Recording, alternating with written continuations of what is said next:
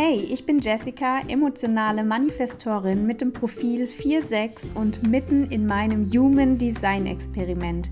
Nicht abstrakt, sondern authentisch aus dem Leben und aus meinen Erfahrungen heraus berichte ich dir gerne, was sich hier so tut und welche Erkenntnisse, welche Aha-Momente ich habe und was du daraus für dich mitnehmen kannst. Denn was im Leben passiert, macht unsere Welt bunt. Ich wünsche dir viel Spaß und freue mich sehr, dass du hier dabei bist. Hey, schön, dass du einschaltest zu dieser neuen Folge, in der ich mit dir über Konditionierung sprechen möchte. Wir haben in unserer Gesellschaft leider ganz viele Konditionierungen, die anerzogen werden, schon von klein auf an.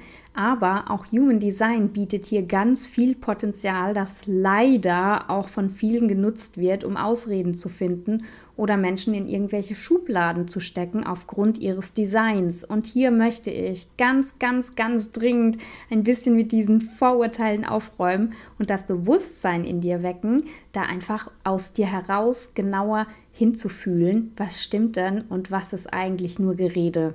Wir hatten jetzt gerade am Wochenende Ostern ich hoffe, du hattest ganz schöne Feiertage und konntest ein bisschen Kraft auftanken. Das Wetter war ja leider sehr wechselhaft, wobei die Sonne ja sich viel hat blicken lassen. Also es war ja schon ganz schön. Über die Feiertage finde ich es immer ganz spannend, wenn man mit anderen Menschen in Gruppen zusammenkommt, wie das ja eben an den Feiertagen, Stichwort Familienfest, häufig der Fall ist, die dann so zu beobachten. Wie interagieren die denn miteinander? Wer könnte welcher Typ sein? Bei der eigenen Familie weiß man es ja dann meistens auch. Mensch, mein erster Sohn ist Projekt Projektor, der nächste ist Generator und meine Tochter ist MG. Und dann sieht man und kann beobachten, wie verhalten die sich miteinander, wer hat welche Energie, wer hat welche Ausdauer, wer hat hier ein definiertes oder ein offenes Emotionszentrum. Und hier dann zu schauen, passt das denn, was darüber gesagt wird oder eben nicht? Und dann verhalten die sich vielleicht auf eine Art und Weise und man denkt sich, warum machen die das denn? Wie jetzt? Der MG kann sich doch jetzt nicht zurückziehen. Die haben doch totale Power und müssten doch eigentlich voll aktiv sein. Und ja, jetzt wollen die ein Mittagsschläfchen hier mit zwölf Jahren. Das geht ja wohl gar nicht. Achtung! Und hier klingeln sofort die Alarmglocken, denn das ist ja schon hier Konditionierung Nummer eins. Nur weil jemand MG ist und Power hat, ein aktiviertes Sakralzentrum, darf man trotzdem nicht erwarten, dass sie auch 24-7 hier voll ihre Energie zur Verfügung haben. Das kann schubweise sein und auch hier kann es angebracht sein, Pausen zu machen. Und besonders im Kindesalter, ja auch beim Erwachsenwerden auf dem Weg sind die Konditionierungen noch nicht so ausgeprägt. Da ist noch ganz viel natürliches, intuitives Verhalten da, was man so nicht bremsen sollte. Und da dürfen die MGs auch in sich gehen und sagen, ich brauche jetzt mal eine Pause, sonst kriege ich Kopfschmerzen. Also finde ich ganz wichtig, hier eben direkt zu sehen, Achtung, Achtung, ich darf hier, nur weil ich denke, MGs müssen immer können, nicht davon ausgehen, dass dem auch so ist. Es steckt immer noch ein Mensch im Körper des MGs, sagen wir es mal so ganz bildhaft, dieser Mensch hat seine ganz eigenen Bedürfnisse. Ich kann das nicht festmachen nur am Energietyp, wie leistungsfähig jemand ist. Und wir sind mitten im Thema. Was ist denn eine Konditionierung? Eine Konditionierung ist eine antrainierte Reaktion auf einen Reiz. Da gab es dieses Experiment, ich glaube, Ivan Pavlov hieß der, mit diesem Hund wo festgestellt wurde, dass Hunde eben auf einen bestimmten Reiz eine bestimmte Reaktion zeigen, obwohl in bestimmten Situationen dann eben der Auslöser gar nicht mehr da ist. Also da ging es, ich sag's mal, wie es ist, ums Sabbern. Sie haben festgestellt, dass bei Experimenten werden die Tiere belohnt mit Leckerchen und dass sie schon im Voraus gesabbert haben, obwohl da kein Leckerchen in der Nähe war. Sie haben dann diese Reize, diese auslösenden Situationen mit einer Glocke dann, ich glaube, es war eine Glocke mit einer Glocke ersetzt. Das heißt, Glöckchen klingelt und der Hund kriegt ein Leckerli. Das wird immer wieder wiederholt. Und irgendwann ist es dann eben so, dass man die Glocke läutet und der Hund sabbert, obwohl kein Leckerchen in der Nähe ist. Weder in der Hosentasche noch im Raum noch in der Nähe irgendwo. Und trotzdem reagiert der Hund mit diesem Speichelfluss. Und genau das ist eine Konditionierung. Das kann man eben anlernen durch Belohnung oder Bestrafung, festigt sich eben ein bestimmtes Verhalten, auch bei Menschen.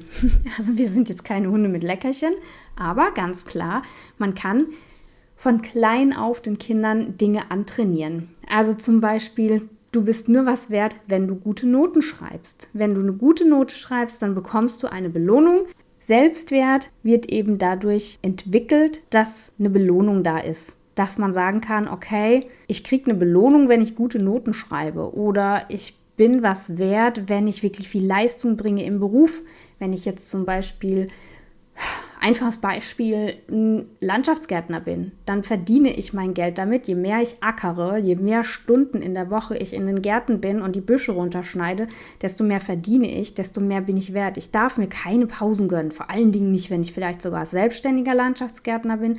Also dann muss ich ja hier Montag bis Samstag, morgens um sieben bis abends um neun durchackern, um ja viel Geld zu verdienen. Nur dann bin ich was wert. So, wenn jetzt aber dieser Landschaftsgärtner ein Projektor ist und nicht dauerhaft diese Energie zur Verfügung hat, klar kann der bei der Sache bleiben, weil der ein Motorzentrum hat, das ihn antreibt und auch mal das Sakral durch irgendwelche Transite oder Menschen in der Umgebung, vielleicht Mitarbeitende, aktiviert wird. Aber Trotzdem braucht er seine Pausen und kann sich die nicht gönnen, weil er dazu erzogen worden ist, Mensch, du musst Leistung bringen, du musst bei der Sache bleiben, du musst dranbleiben.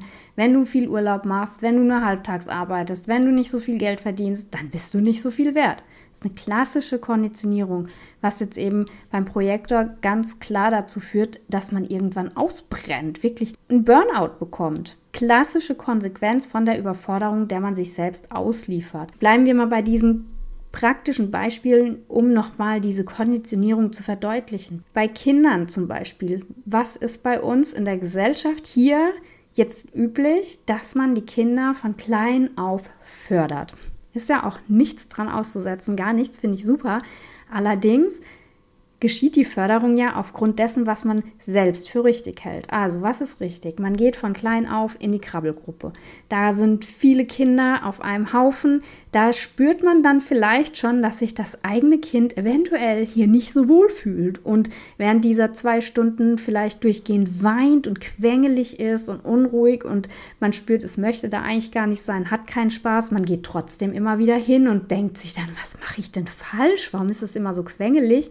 und merkt gar nicht, dass das Kind nicht der Typ dafür ist, sich in solchen Gruppen zu bewegen, dass es lieber alleine vor sich hin spielen möchte. Genauso, dann geht man in Sportverein. Kinder müssen dann Sport machen im Verein. Die Jungs werden ins Fußball geschickt, ganz klassisch. Die Mädchen gehen ins Turnen, ins Leistungsturnen.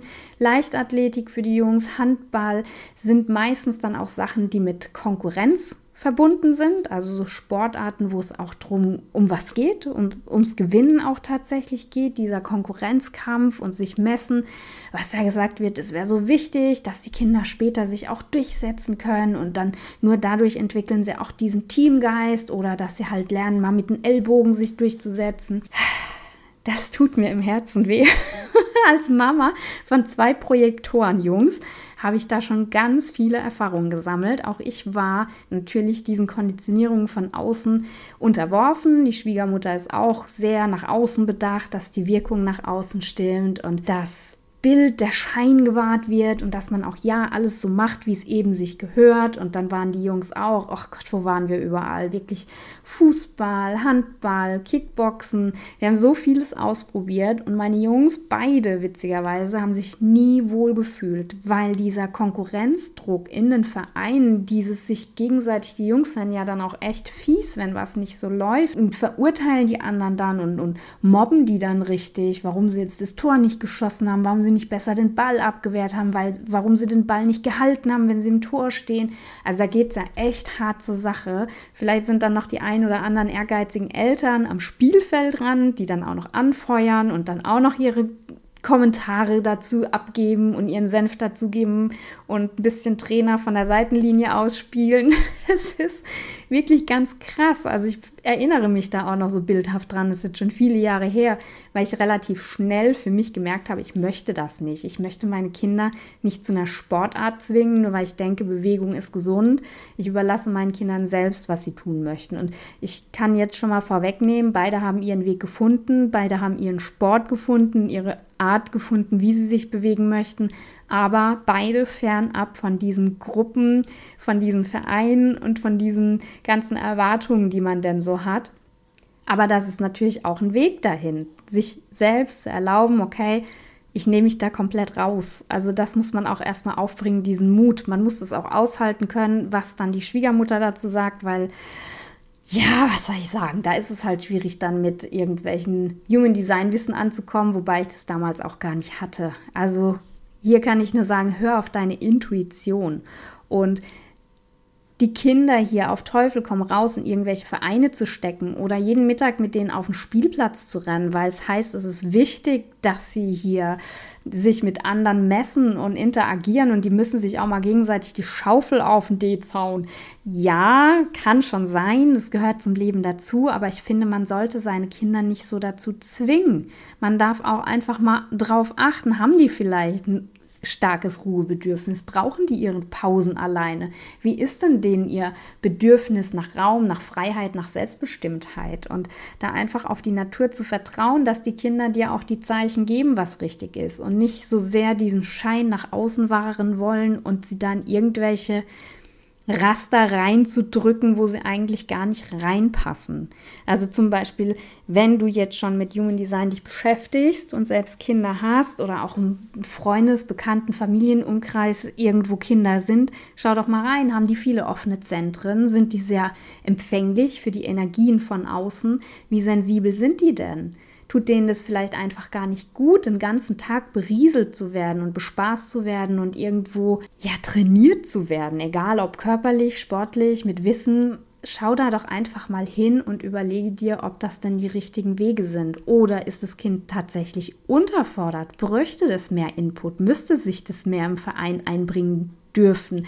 Also auch diese Richtung gibt es ja, dass zu wenig gemacht wird, dass die Kinder sich nicht richtig auspowern, austoben dürfen und man sich dann fragt, hm, ja, warum ist denn das so unruhig? Also da kann man mal ganz genau einen Blick in die Chart werfen und erfährt da schon ganz viel und dann darf man sich den Möglichkeiten auch öffnen. Denn wenn nicht, wenn man da so komplett drüber weggeht und das Kind so konditioniert wird oder auch wir als Erwachsene, schauen wir mal nach dem Landschaftsgärtner nochmal, der Projektor, der auch meint, er muss komplett durchpowern, muss hier Workaholic sein, obwohl er so viel Ruhebedürfnis hat. Zu was führt das denn, diese Konditionierung, dass der jetzt aber meint, er muss Montag bis Samstag komplett durchackern und sonntags noch Rechnungen schreiben? Das führt zu Unsicherheit. Bei den Kindern auch, wenn die zu Sachen gezwungen werden, wo sie sich komplett fehl am Platze fühlen. Da werden die ganz schüchtern, ziehen sich zurück. Und wenn sie dann merken, die Menschen, oh, ich kann diese Erwartungen gar nicht erfüllen, ich passe nicht in das Idealbild der Gesellschaft, dann hat man kein Selbstwertgefühl. Man versucht unbedingt auf Teufel komm raus, sich anzupassen und mitzuhalten und merkt aber, oh, irgendwie ist es so gegen meine eigene Natur. Was ist falsch mit mir? Und diese Dinge, die haben wirklich greifbare physische und psychische Folgen. Burnout, der Bandscheibenvorfall zum vierten Mal. Warum ist das denn so? Also ein Bandscheibenvorfall, ganz klar, das ist Überlastung, körperliche Überlastung. Muss es denn so weit kommen? Ist es nur, weil man keine Bewegung hat, weil man keinen Ausgleich schafft an sportlicher Aktivität? Nein, ich bin überzeugt, das ist es nicht. Ich glaube, der Hund liegt da wo ganz anders begraben. Die Ursache ist woanders zu suchen, weil man einfach wirklich gegen jede Vernunft, gegen jedes innere Gefühl dagegen arbeitet und einfach macht und erfüllt, zu erfüllen versucht, was von einem erwartet wird. Also das sind so die Konditionierung unserer Gesellschaft, die Konditionierung von außen, was jetzt ganz unabhängig auch vom Human Design steht. Aber Jetzt kommen wir mal zum anderen Aspekt. Das ist mir nämlich auch so extrem wichtig hier zu sagen. Human Design ist keine Ausrede, weil das sehe ich halt immer wieder, dass hier das Human Design als Ausrede benutzt wird. Besonders zum Beispiel die Zentren bieten hier ein super Potenzial, weil das was ganz Einfaches, was ganz Greifbares ist. Das sind Namen, wo man sich direkt was drunter vorstellen kann. Emotionszentrum, das Egozentrum, Selbstzentrum, ne? So ist ja direkt, ah ja, Selbstwert, Selbstwert. Oh ja, das ist offen. Ja, ich habe, ja, ich bin so, weil ich kein Selbstwertgefühl habe. Das ist offen, kann ich nicht haben. Ich bin so unsicher. Es kann ja gar nicht anders sein. Oder mit der Wurzel und dem Sakral, das sind ja auch so Klassiker, ne? Ja, ich, bei mir ist alles offen. Ich habe offene Wurzel. Ja, ich habe halt keinen Antrieb. Nee, ich kann nichts leisten so funktioniert Human Design aber nicht. Es ist ja gerade eigentlich das Gegenteil der Fall. Man soll es ja nicht als Ausrede benutzen, nicht als, als Universalausrede. Also vor kurzem, da war so ein Treffen anberaumt, auch in Bezug auf Human Design, sich mal austauschen, wir treffen uns und dann hat auch jemand geschrieben, ja, aber wenn da zu viele Leute kommen, dann komme ich nicht. Oh Gott, ich mit meinem offenen Emotionszentrum, da kann ich nicht hin. Ich dachte, hä? Okay, also ich habe da auch nichts dazu gesagt, aber ich habe lange drüber nachgedacht, wie das jetzt gemeint sein könnte und habe mich da dann natürlich auch noch mal mit beschäftigt. Klar, offenes Emotionszentrum bedeutet ja, dass man sehr sensibel ist für die Emotionen anderer, egal ob offen oder definiert, wirkend. Emotionszentrum, ich finde, es ist eines der wichtigsten Zentren, die wir haben. Und egal ob offen oder definiert, es ist immer gleich wichtig in seiner Wirkung. Also Egal, ob du rezeptiv oder eben aktiv da unterwegs bist mit deinen Emotionen. Und das ist nämlich der Punkt. Ich könnte mit meinem definierten Emotionszentrum ja auch sagen, oh, wenn da 20 Leute kommen, nee, da komme ich nicht, weil ich produziere in mir drin so viele Empfindungen und wenn da so viele Menschen sind, da gibt es so viel Potenzial, neue Empfindungen zu entwickeln und das wird dann irgendwann so überfordernd explosiv. Nee, mit dem definierten Emotionszentrum kann ich nicht kommen. Also verstehst du, was ich meine?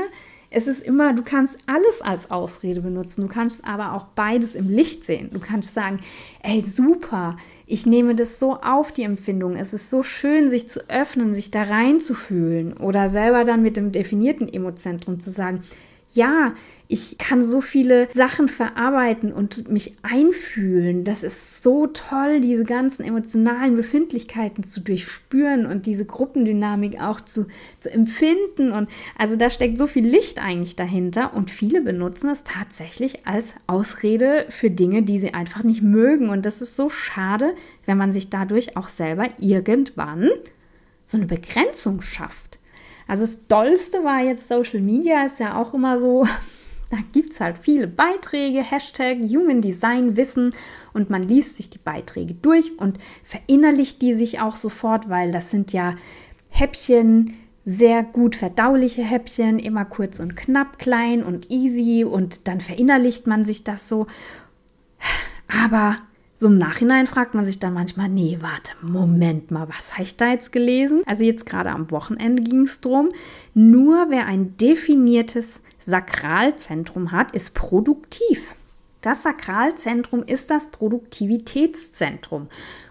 So, und jetzt bitte, ich hoffe, dass jetzt alle Projektorinnen und Manifestorinnen laut aufschreien, denn das bedeutet ja, dass wir ja voll rausfallen. Ey, wie unproduktiv sind wir eigentlich? Wir bringen ja keine Leistung. Wir können nicht kreativ sein. Wir können nicht umsetzen. Ich weiß gar nicht, um was da alles ging. Also da war dann so Sachen genannt wie Umsetzung individueller, wichtiger Aktivitäten, Einsatz und Fürsorge für vertraute Menschen. Dann wurde ein Kanal genannt Beziehungsaufbau und Beziehungspflege, Durchhaltevermögen und Commitment für und mit anderen. Okay, krass, das kann ich alles nicht, weil ich habe die Tore alle nicht. Ich habe die Kanäle nicht definiert. Ich habe ein offenes Sakral. Oh mein Gott, wie schlimm. Ich bin ja gar nichts wert. Und das sind genau diese Glaubenssätze. Also man muss so aufpassen. Hier wird auch konditioniert, in eine ganz andere Richtung zwar, nämlich, dass andere nicht leistungsfähig sind, nicht produktiv sein können, weil eigentlich machst du ja irgendwie nichts gerne, ne? Da ist ja nicht dieser dauerhafte Antrieb da. Da ist nicht diese Energie, die du produktiv einbringen kannst, weil dein Sakral ist ja nicht definiert. Das sind krasse Konditionierungen, wo man ganz deutlich wahrnehmen darf und für sich selber in sich aufschreien darf und sagen darf, äh, Moment mal, ich bin auch produktiv. Ich leiste auch für die Gemeinschaft, für die Gesellschaft. Ich kann auch echtes Commitment aufbauen und mache das total gerne. Man darf sich nicht auf die Einzelheiten festlegen, weder auf deinen Energietyp, noch auf dein Profil, noch auf die Autorität es darf alles als Gesamtbild betrachtet werden. Das ist so wichtig. Du kannst auch nicht die Typen in Schubladen stecken. Also bei Generatorinnen wäre das ja dann so, dass die immer aktiv sein müssen, dass die immer leisten müssen, dass die sich nicht zurückziehen müssen, weil die haben ja eh dauerhaft diese, diesen Antrieb, ne? Und die müssen dann ja, greifen wir das Beispiel nochmal von eben auf, die müssen ja auch immer produktiv sein. Nein, müssen sie natürlich nicht Vielleicht haben die ja auch irgendwelche Zentren, Tore, Linien, wo einfach sagen, Mensch, du brauchst deine Pausen. Vielleicht ist es ja auch eher so intervallweise nur für die abrufbar, diese Produktivität und diese Freude am Tun. Man darf jedem Menschen Freiraum geben. Genauso heißt, dass Manifestorinnen nicht bei einer Sache bleiben können. Warum? Ja klar, da sind wir wieder beim offenen Sakral oder vielleicht auch bei der offenen Wurzel oder beim offenen Kopfzentrum. Da ist ja der Druck nicht da, ne? Ah ja, die bleiben nicht bei einer Sache. Die schmeißen anderen die Idee hin und dann haben die keinen Bock mehr, machen was anderes. Ja, Moment mal, so ist es nicht. Nehmen wir mal ganz berühmte Manifestorinnen und Manifestoren, zum Beispiel Frida Kahlo. Ja, die war ihr Leben lang Künstlerin. Das war ja ein und alles und da war die voll dabei. Also die hat in ihrem Leben nichts anderes machen wollen als Kunst. Oder Helmut Kohl, Politiker. Der hat sein Leben lang Politik gemacht, hat sich nur um dieses Thema gekümmert und ist da auch dran geblieben. Der hatte seine Freude dran. Klar schaffen die immer wieder was Neues, aber innerhalb einer Sache. Frida Kahlo hat immer wieder neue Bilder erschaffen, aber in ihrem Stil immer der Kunst treu bleibend.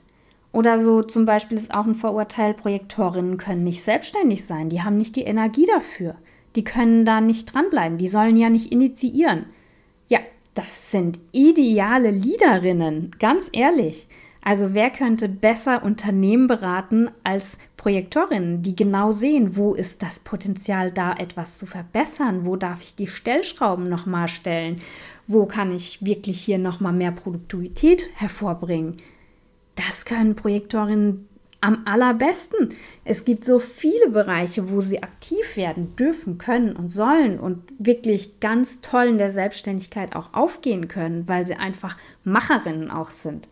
Also bitte, bitte, bitte beschränkt Menschen nicht aufgrund ihres Human Designs oder aufgrund der Erwartungen von außen.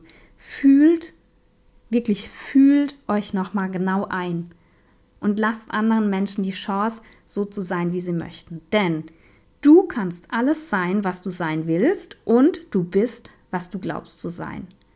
Und genau dieses Recht steht jeder Einzelnen von uns zu und eben auch allen anderen Menschen.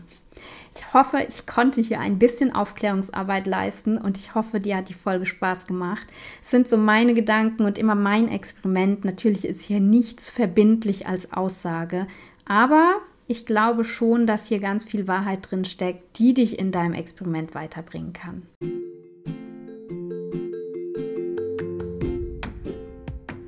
Ich danke dir fürs Zuhören und wenn du Fragen, Ideen oder Anregungen hast, dann schreib mir gerne.